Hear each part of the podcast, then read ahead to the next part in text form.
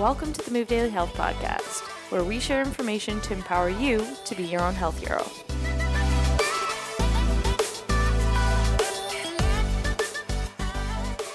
Ladies and gentlemen, welcome back to the Move Daily Health Podcast. I'm Dane Wallace with Freya Spence, and today's guest is Mr. Clifton Harsky, a lifelong athlete and former collegiate basketball player who holds a degree in kinesiology from San Diego State University and has been in the fitness industry for over a decade. Cliff was the first domestic instructor for MovNat, aka Move Naturally, and currently teaches certifications for Animal Flow, Kettlebell Athletics, and Pain Free Performance certifications in the United States. Outside of teaching, Cliff is also the director of programming and national head coach for FitWall, a group workout program that incorporates high intensity interval training with an innovative wall equipment system. Cliff, welcome to the Move Daily Health Podcast. Thanks for having me on the podcast. And I think the first thing we need to ask you is why is it so cold in California right now? Because we came down here for not cold. That's that's what it is. Is during the winter, we get a lot of people coming from cold climates and bringing crap weather with them. so it's our fault. It's your fault. You blaming me? Yeah, that's what I'm doing. That's absolutely fair. Well, you know what? 10 degrees and raining is better than minus 30 and freezing rain. So, what we're going to ask you is to tell us a little bit more about your background and how you got into this industry to where you are now. So, I went to school for kinesiology, aka exercise science, and the reason that I got into it was I, as an undersized basketball player, uh, I wanted to give myself a better chance to dunk on people's faces. And uh, the only way to really do that, I, I'm luckily a fairly athletic guy, but to juice it a little bit, both my parents uh, lifted weights and exercise, so I had the interest and I just wanted to dunk on people. So That sounds just like my story. that's it, right? Like it was a, it was a selfish. I wish I could tell you that it was like I want to help people. That was not why I got into it. And, and most people in the fitness industry are full of it if uh, they say they got into it to help people. They got into it for, and, and there's nothing wrong with that. I, I mean, I've developed to having that be a added benefit that's really cool. But the reason I got into it, let's keep it real, because I keeps it real, is uh, is that I did it selfishly. Like I find it interesting, and that's why I got into it. You know what? We, we usually say that all of us have gotten into it selfishly Yeah. at some point. And then our desire to help others is through that. Yeah, because we have to have some sort of selfish endeavor within something to be really passionate about learning. yeah. I, I don't buy it when somebody tells me they got it. I mean, the only people that I buy that from, they had themselves a giant transformation.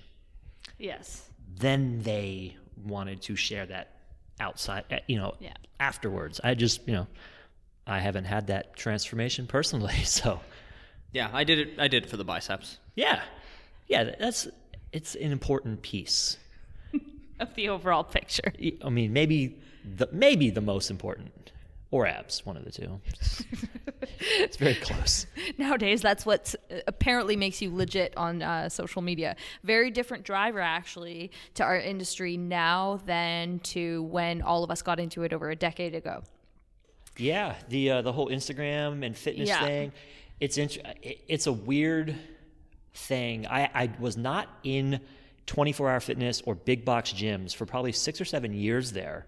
With owning your own gyms, you don't tend to go to the gym too often. But I started playing basketball again after a five year break due to surgeries and different things. And the vibe and how everything was behaving, everyone was behaving in the gym was so different than 2000 to 2007 when I was going regularly to big box gyms. I mean, everyone's got their own camera stands in the freaking gym. And everyone's doing hip thrusts on every piece of machinery. It's like a hip thrust in the pec deck. Like, how the hell did you even come up with it? It's it's incredible. Um, but I mean, it's good. I suppose it's good in that it seems to be creating an awareness of fitness more than there was in the past, but it makes things challenging from a sales standpoint of what people think is necessary and good, uh, because there's a bunch of horseshit out there. Yeah, I mean, it was great back in the day when I was in the gym, and the only thing I had to worry about when I was working out is trying not to break my back lifting And now I actually have to worry about other people judging me because I'm going to put the video on there and they're going to judge me for breaking my back on a barbell. That's a joke, obviously. Um, but can you can you just tell us a little bit more about what you're doing specifically in the industry, especially with uh, Fitwall? So with Fitwall, I uh, I came on board 2013. So we're coming up on six years, and I was offered a job to just teach in one single location. And the dollar amount that they wanted to pay per class was obnoxiously high. And I was like, yeah, I'll, I'll teach that. I just won't post it on Instagram, even if I don't agree with it, because at that point I was doing online coaching, I was traveling and teaching certifications, I had my own business.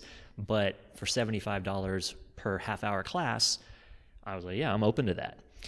Uh, but unfortunately, or fortunately, I'm not sure, I spoke up and said that wasn't a good business model and uh, shared some ideas that I had for the brand new company on how they should probably go forth with the time of the class, like how to program the classes, how to do certain things, run the organization. And they offered me the job to run the facility. Uh, so I I asked if I can get insurance for me and my girlfriend at the time in full time status. They said yes. And here we are six years later as an owner of the company. We're about to open our seventh location. Um, so it's kind of cool. You know, seven locations means that we're serving over 2,000 people with, with the programming that I do every month.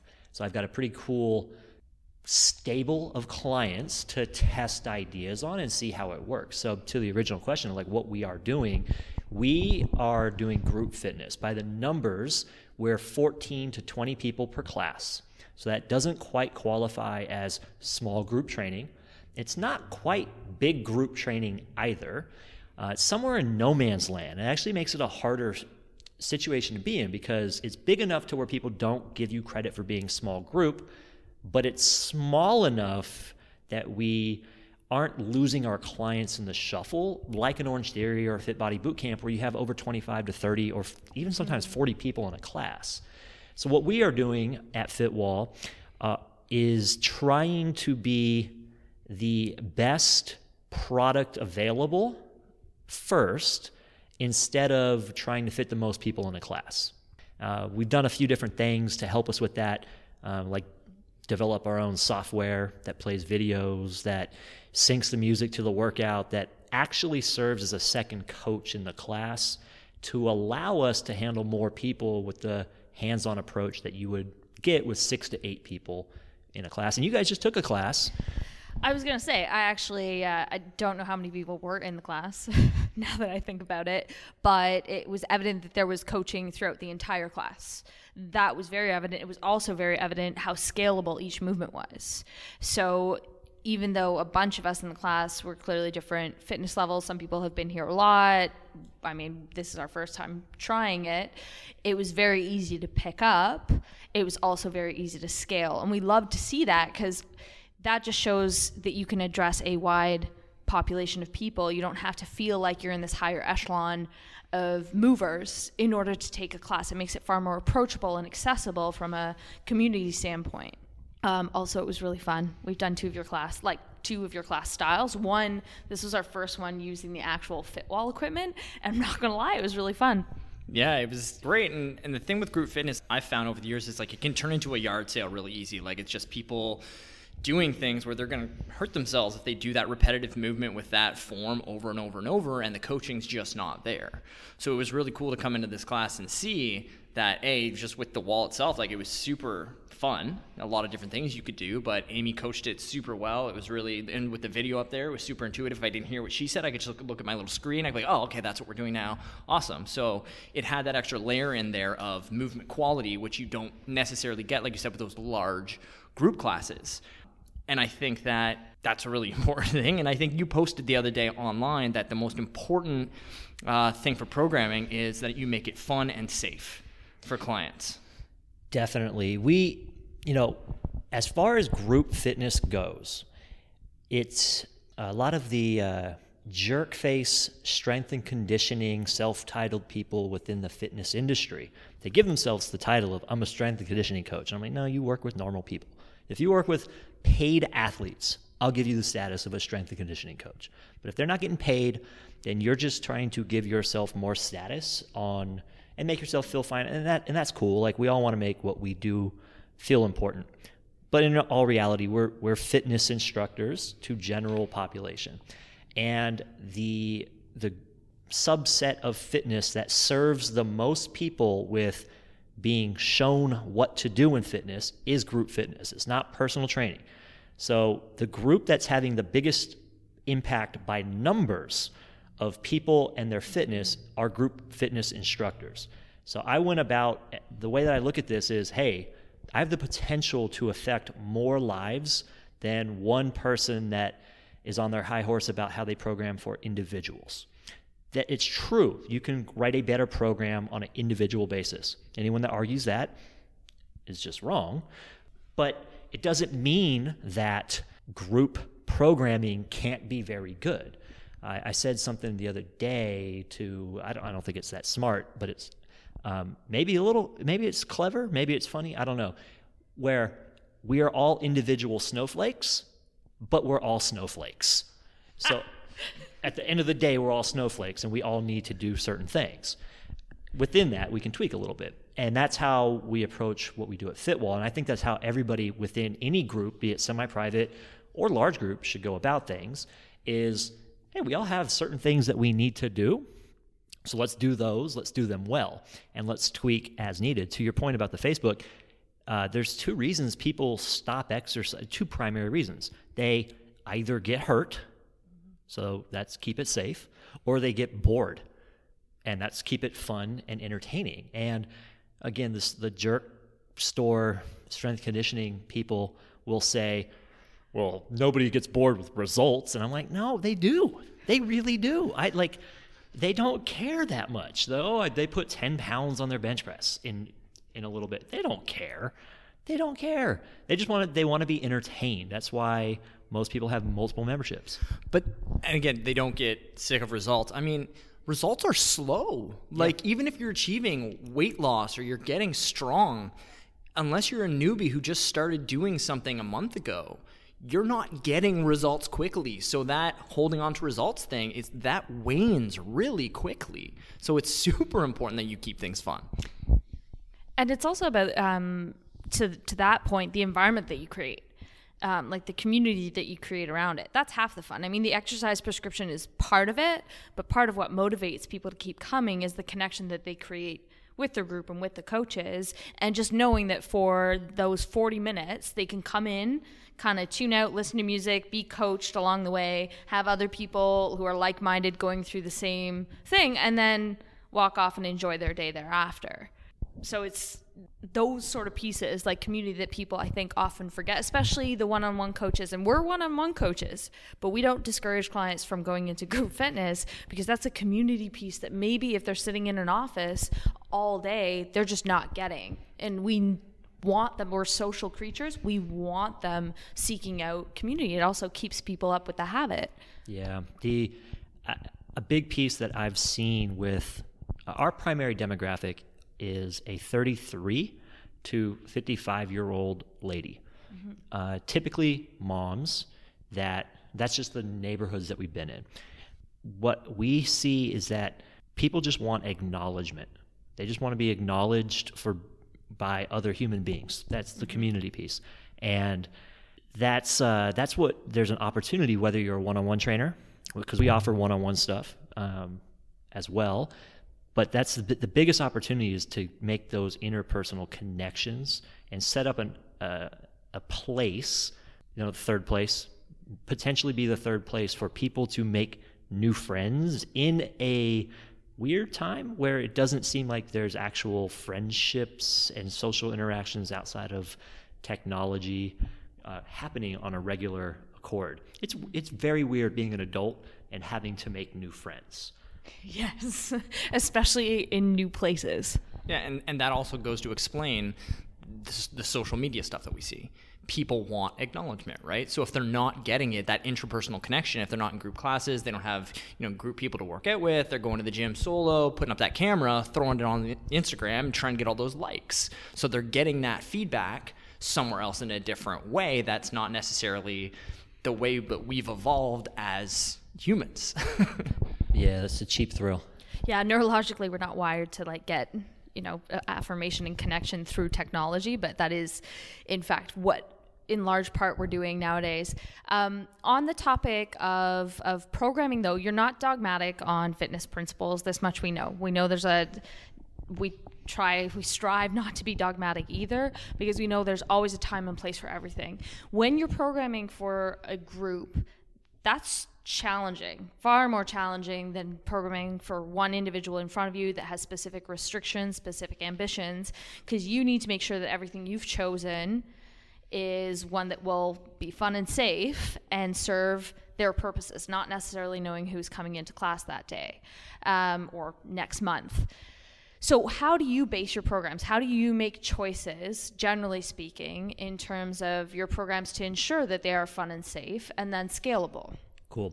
So we set up uh, at the beginning a nice framework. Like here's the puzzle uh, that we're going to fill in every single week. So we run a three week exercise block where in the days of the week, every day of the week is a different full body workout. Every session we run is 40 minutes. Within that week, the beginning of the week, Monday, Tuesday, those are the most attended group fitness days of the week. So those are the most important days for me to put strength work. So Monday and Tuesday is strength emphasis. Big compound lifts, as heavy as people can do safely.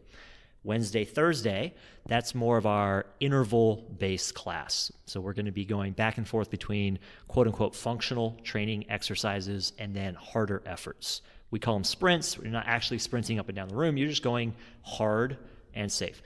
Uh, Friday, Saturday is where we put our endurance emphasis for salesmanship. We call it the cardio days because you're going to be sweatier and your heart rate's going to be a little bit higher, and people want to feel cardio, and people are trained to think that's important, and it can be.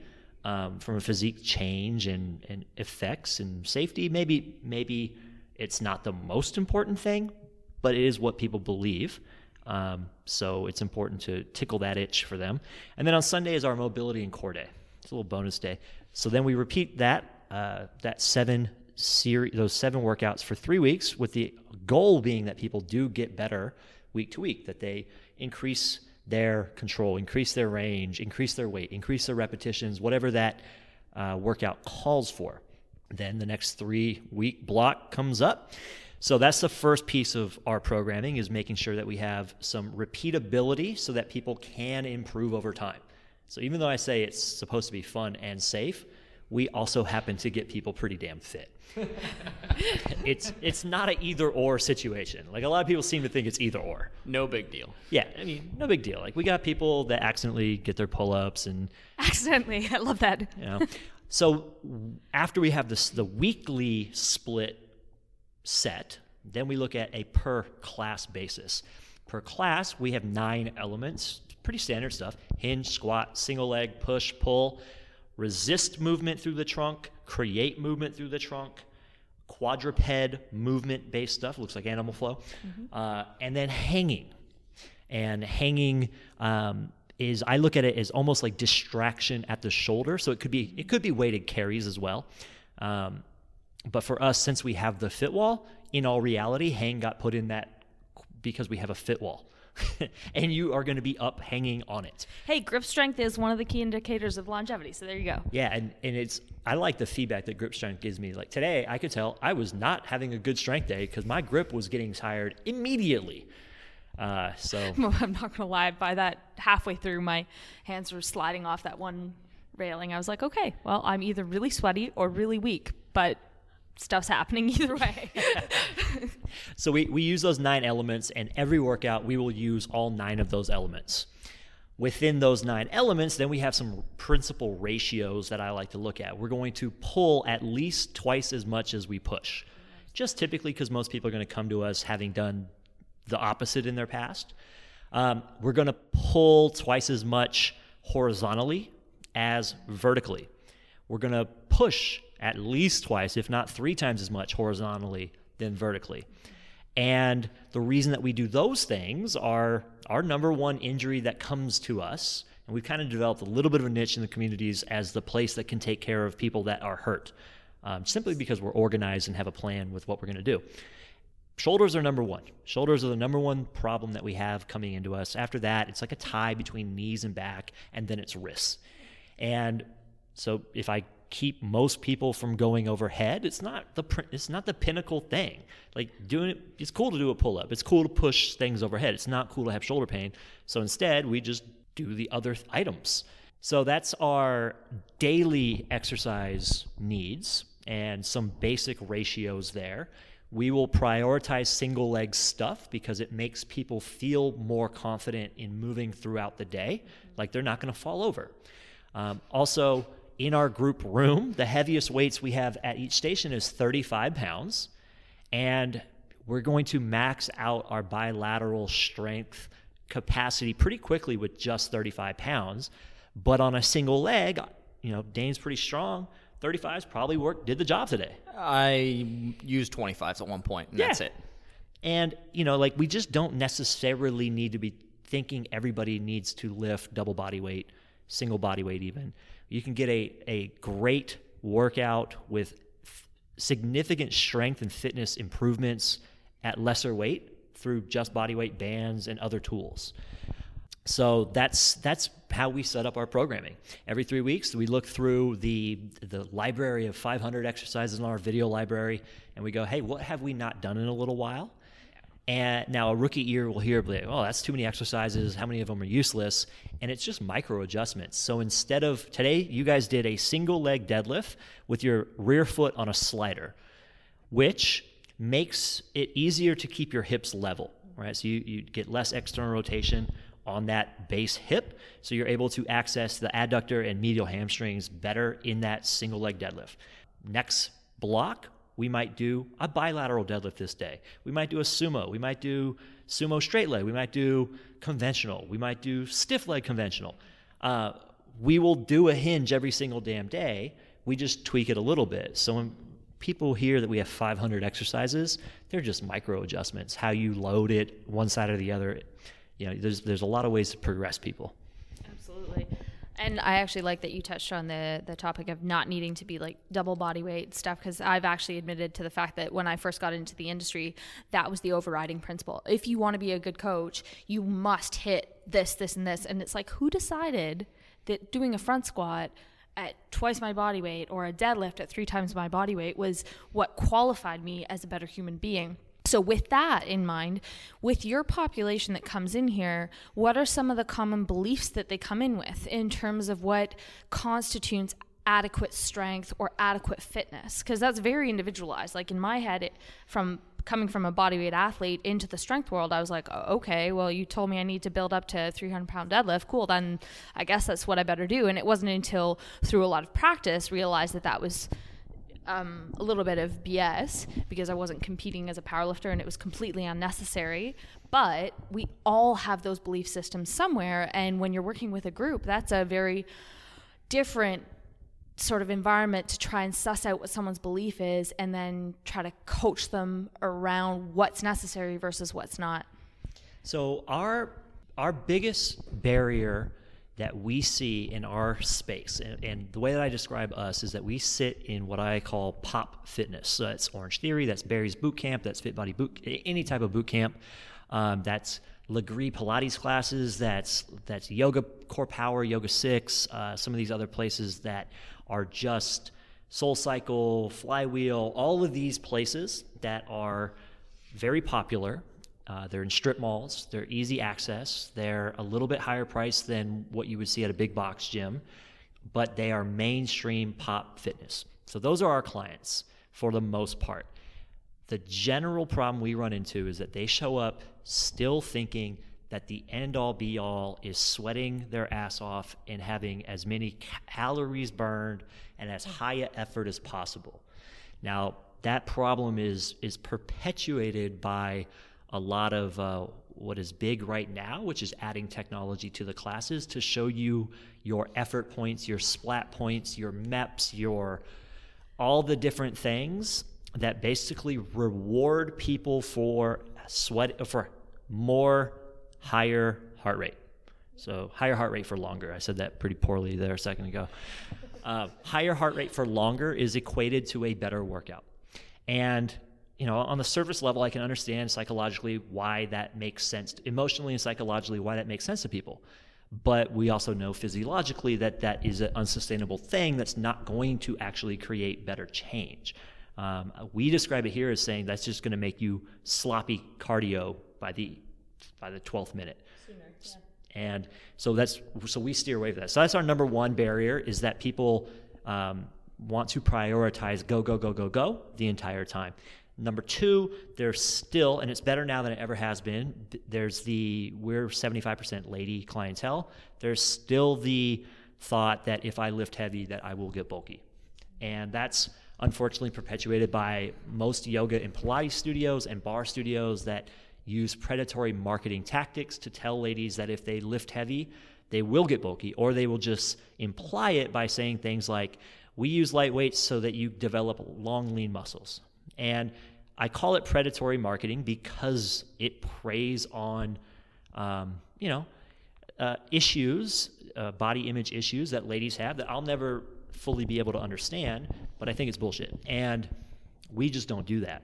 Yeah, and I, I, we already mentioned this once in the podcast, the results thing, and how hard it is to gain strength or put on bulky muscle.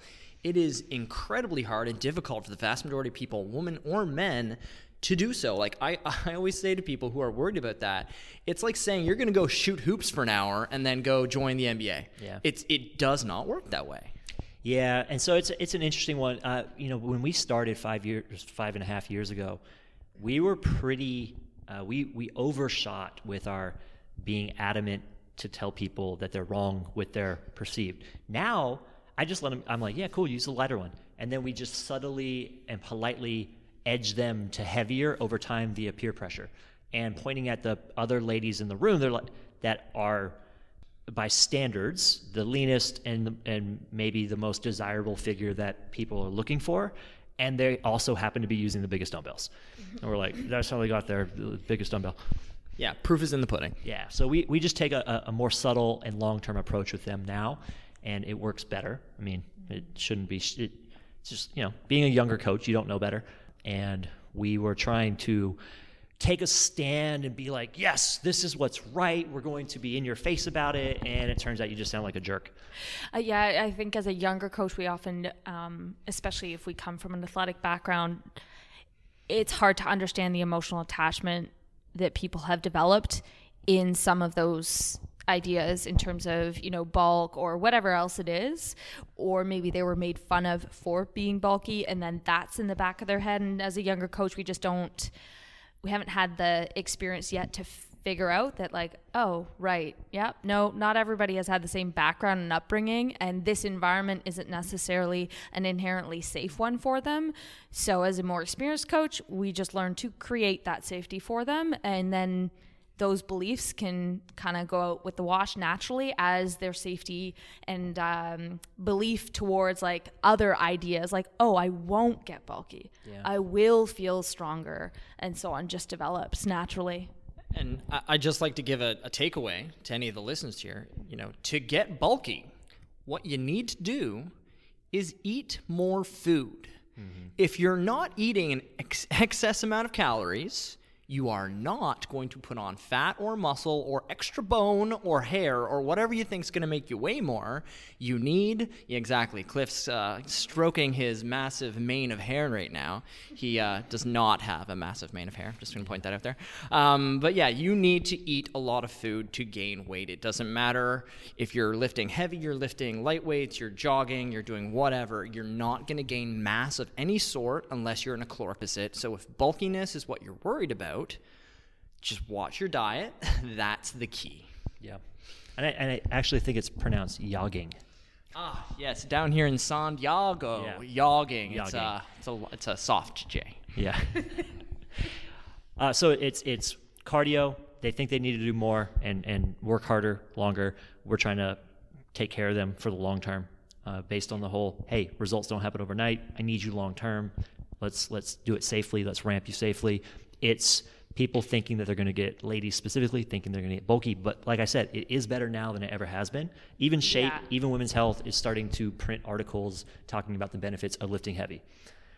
Thanks ben bruno. And uh, and then the, the the final thing is you know we we try to make this a very movement based exercise program to where we are getting outside of your bilateral stance. We're getting outside of, of the typical exercise uh, prescriptions.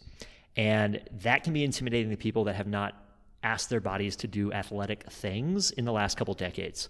So they, they will look they will see people doing it and they will immediately say i cannot do that. Or worse yet, uh, most people over 30 have had some sort of orthopedic thing happen to them in life, and they've probably had some sort of doctor or chiropractor or another uh, movement practitioner tell them that they cannot do those things because it's unsafe. So we have to undo a lot of these ideas that, hey, trying to be an athletic human is inherently unsafe, and, it, and it's just not. Like, more unsafe is to be sedentary and not do stuff. Again, I just want to give the listeners a little bit of a takeaway here. Um, it'd be awesome if we had a fit wall in Toronto and we could just say, hey, if you look for group training and you want something where the coaches are going to be great, just pop on down to Fit Wall and get some great coaching. Um, but fortunately, no Fit Wall in Toronto, Cliff. Not yet. I'm Not working yet. on it. All right, all right, we'll chat. Um, but for anybody out there who does enjoy group fitness, they like the environment. Is there anything you can, any advice you can give them about what they want to look for in a group training class to make sure they get the most out of it? Or any red flags that should be like, oh, maybe this isn't, you know, a place where I should be? Yes. So I think that one of the first things you should look at is what is the capacity? If it's over 20 people, there's just not a physical way for a coach to give you a lot of actual feedback. That's not the coach's fault, that's the program's fault. That is, you know, people will get down on coaches of uh, facilities that have 30 people in a class. And it doesn't make sense because it's not the coach that picked that business model. They're just doing what they're asked to do. So I would be looking for under 20, under 10 if you really want to get coached. I would be looking at do they have some semblance of an idea of how they set up their week and month? Do they have like, hey, it's upper body Monday, lower body Tuesday? They at least have a damn plan right? I don't actually care too much what the plan is, but do they have one? If it's just the coaches making it up as they go every single class, like then I'm not cool with it. I need to I need to say that that goes for all coaches. All coaches because we see that in group training, we see that one-on-one where clients will come in and the coach is like, "Cool, so uh what did we do last day? Okay, well what do you feel like today?" That is not a professional. You have not hired a professional. So we second that on the one-on-one side of things for sure is that having a plan is the plan can be changed Yeah. it can totally be changed, but it has to be there. there has to be some uh, some process to it, a framework. yes. Sorry. Go on. Th- that those would be my principle two and then the third becomes a, a very personal thing like what do you want to do if you want to zoom like i said this years ago and i still stand by it. I'm not a i'm not particularly fond of the idea that it's pushed as an as an exercise program. However if you won't do an exercise program but you will do zumba seven days a week you should go zumba your ass off. Because you'll zumba seven days a week but you'll give up on exercise after two to four weeks. So go zumba because you're going to do it. Whatever you do do is better than what you won't do Yeah, absolutely. And speaking of Zumba, what does your training look like? Zumba. yeah, Zumba. It's uh it's weighted hula hoops. And I put uh, wrist weights on my wrists as I do like belly dancing stuff. Now my training actually looks by default. So uh, to give you an idea of like how how serious we take our programming, even though we say it's all about fun, um, we test our seven workouts two weeks before we launch them.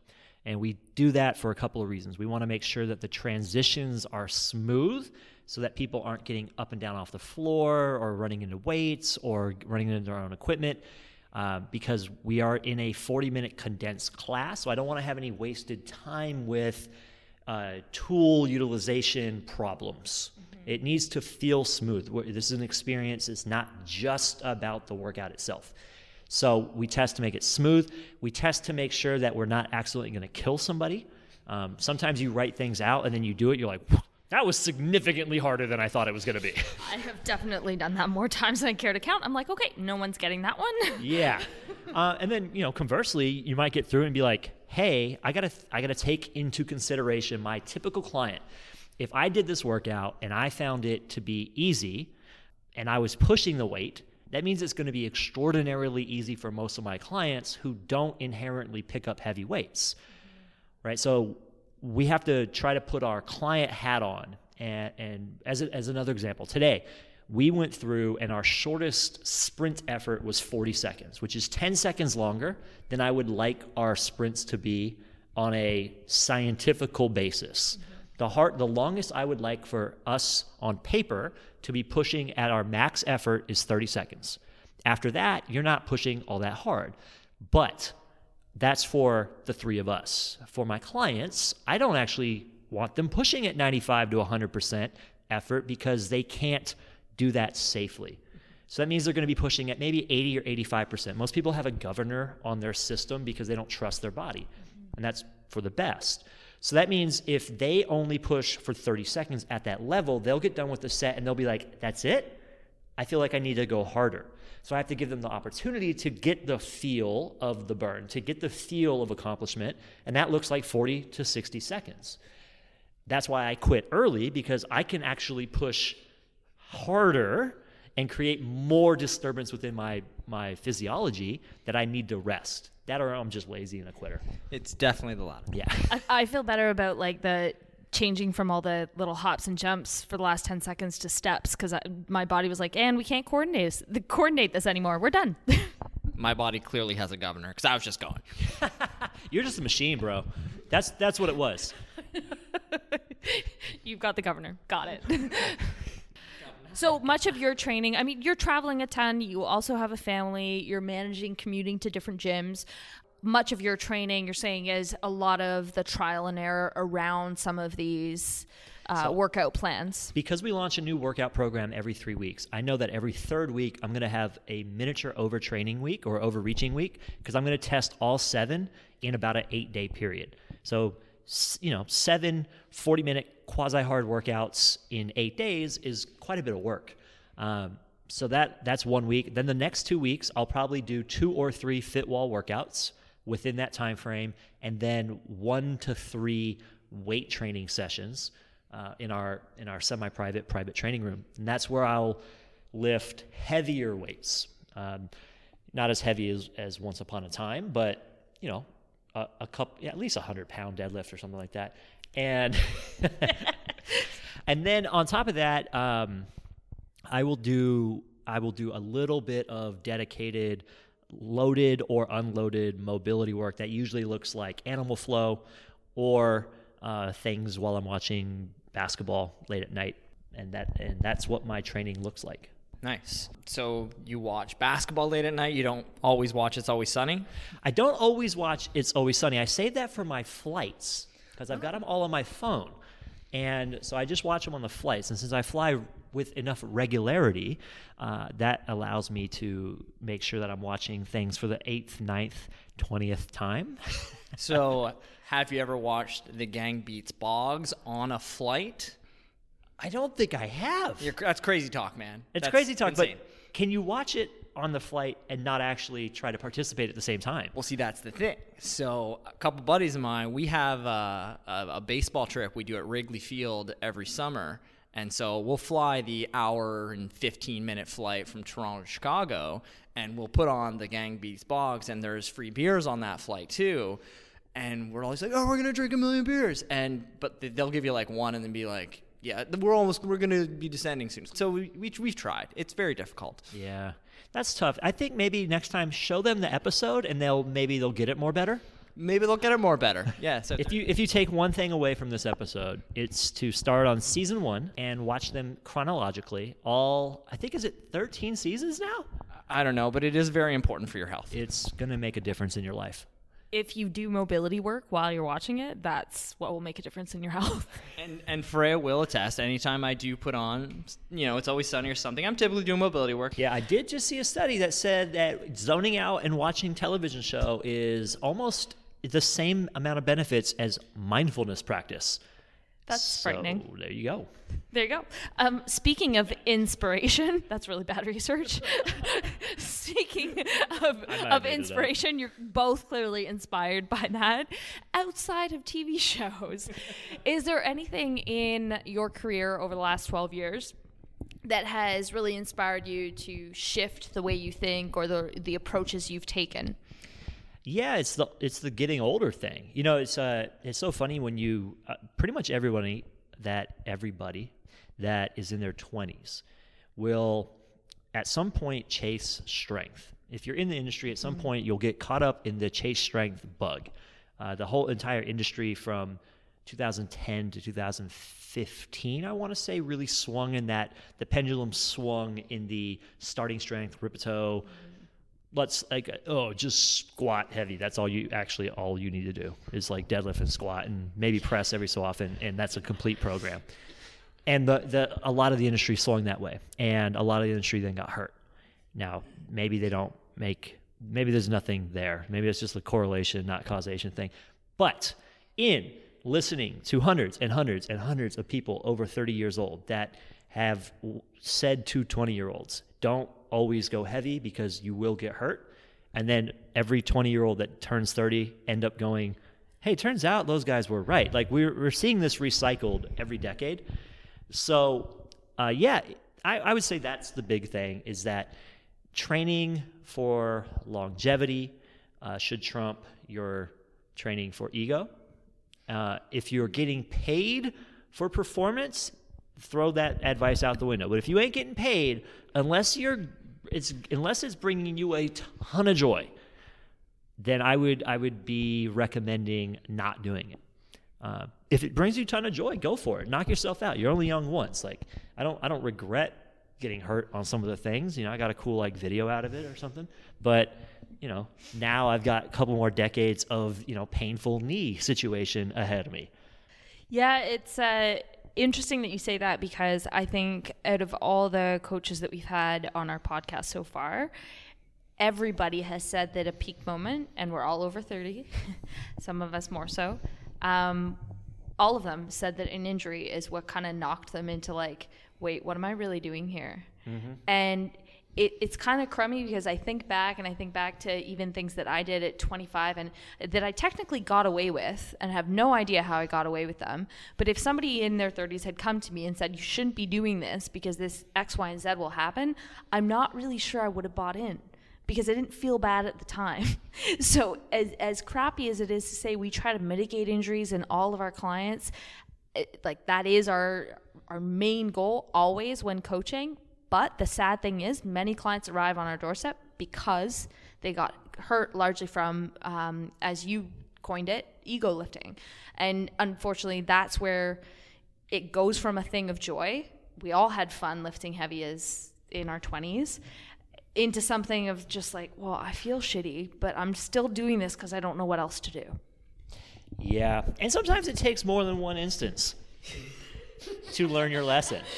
Oh, yeah. You might end up, I don't know. I know I might know one person on the podcast here holding the mic in front of my face with my right hand that's had three surgeries as a result of ego driven decision making.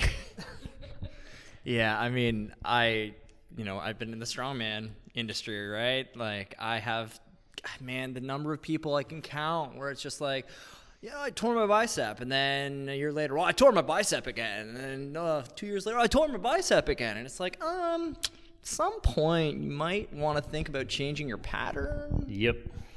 I had um, a practitioner tell me about 10 years ago that injuries didn't happen out of the blue. And at the time, I was, we were discussing something that wasn't an acute thing, like, you know, you just fell and, or, or got hit by something like in a tackle. That makes more sense. But they were saying, no, there's always a path to it. And at the time, I was kind of like, I can't think of anything I had done. I couldn't pinpoint one thing. And what people often forget and what we all forget is like, wasn't that one thing? It was those 20 things or maybe those 2,000 things. And then finally, your body was like, dude, you're not listening. So here you go. I'm going to give you an even bigger stimulus to listen to in the form of a full blown injury. Mm-hmm. But yeah, sometimes it is those three tears to the whatever tendon that get people to listen and other times not but again that, that goes full circle back to your point about beliefs that people walk in with we're not here to tackle someone's beliefs and, and tell them that they're wrong because they're not wrong it's their belief is based on their experience and their behaviors. It's more about showing them a safe way to find something else. Yeah. Yes exactly. And i mean i'm living testament to the fact that I had the knee injury and I was like, well, that was a big eye opener for me and just changed my patterns and still continued to compete in strongman. Just, I would argue, I did it in a more responsible way. Hired a coach who could help me with my movement patterns, maintain my strength, just started doing things in a different way that was more respectful of my body. So, this isn't to say that you got to stop everything, you can't do anything you like doing. It's just, you know, respect your body a little bit and you're to feel a hell of a lot better as you get older. yeah so with that, Cliff, we have a few follow-up uh, questions here at the end. We'd like to ask all of our listeners: What is the most guests, listeners, listeners, guests, same thing? One of the same. So, what is the most impactful book you've read over the past year? Most impactful book that I read over the last year, uh, probably the book Pre-Suasion, Robert Cialdini. Cialdini. He he wrote Influence. Okay, so influence is like a is well regarded as very important for sales. Pre-Suasion is his follow up book. Okay. And it talks about laying the framework before you persuade somebody, right? You're oh, pre-suading. So it's a, it's a really cool book. Interesting. We'll have to look that one up because that's not one that we're familiar with, but we'll link it in and look it up ourselves because we're perpetually looking for new book ideas. What is your non-negotiable self-care tool on a daily basis? I would. Is coffee an answer? There's antioxidants in coffee. Caffeine's good for uh, metabolic rate, so I would say that's probably pretty good. Like being lean's good, I think, for health. uh, so it's either coffee or man, everything changes. I, I, the most cliche thing I could say is everything changes when you have a kid. And like I just set a PR in the last year and a half of four nights in a row with not being woken up once or twice in the middle of the night. Congratulations. Thanks. It's it's nice. It's nice to be here. Uh, I, it's weird being cogni- cognitively. See, I can't say words. Brain no work so see? good. I'm yeah, cognizant. I'm still I'm still catching up from a year of uh, not getting sleep. So I, w- I generally would say sleep. Um, I'm good at sleep. Um, I'm just not good at it when you have a baby yelling at you multiple times throughout the night. Yes, and sleep is one of those key things we know we need to be cogn- cogn- co- co- more smarter, more, more, better brain work. Yeah, more better brain um, work. all right, and if you had, so just we've discussed a, a, a, lot of stuff here about you know helping people with their health and that nature of things. So if you had five minutes with someone, what's one thing you could try and impart to help them with their well-being? So especially let's say if they're over thirty, or if they're a younger buck and you want to pass on some information. I would really be asking them what it is that they've enjoyed in the past and what they miss doing. And maybe that gives them what it is they should be doing. Maybe it's they, they say yoga. Maybe they say it's spin. I don't really care what it is. Or maybe they say it's tennis. And then I can go into, all right, well, what does it look like for us to get you back to playing tennis? What steps would we have to take maybe it's this exercise routine for two months, then you can get back on the court. So finding out what it is that they want to do, what they miss, uh, that would give them meaning for exercise, uh, because not everybody exercise is not meaning enough in and of itself. Mm-hmm. That's awesome. So it's uh, it's nice to do a remote podcast. We're right here live in Solana Beach, California, um, where actually we do have blue sky today, but it uh, you guys have had been some flooding down here. Yeah, we, we don't know what to really, do. Really, really crazy to come down here and see that weather. But frankly, man, just thank you so much for carving out a few minutes for us today. I think this we've got a lot of nice uh, nice points for our listeners back home. So thank you so much for giving us that time. And uh, where can people find you, Cliff? Oh, uh, at Clifton Harski, C L I F T O N H A R S K I. Um, and it's just at Clifton Harski on Instagram. I don't do anything on Twitter.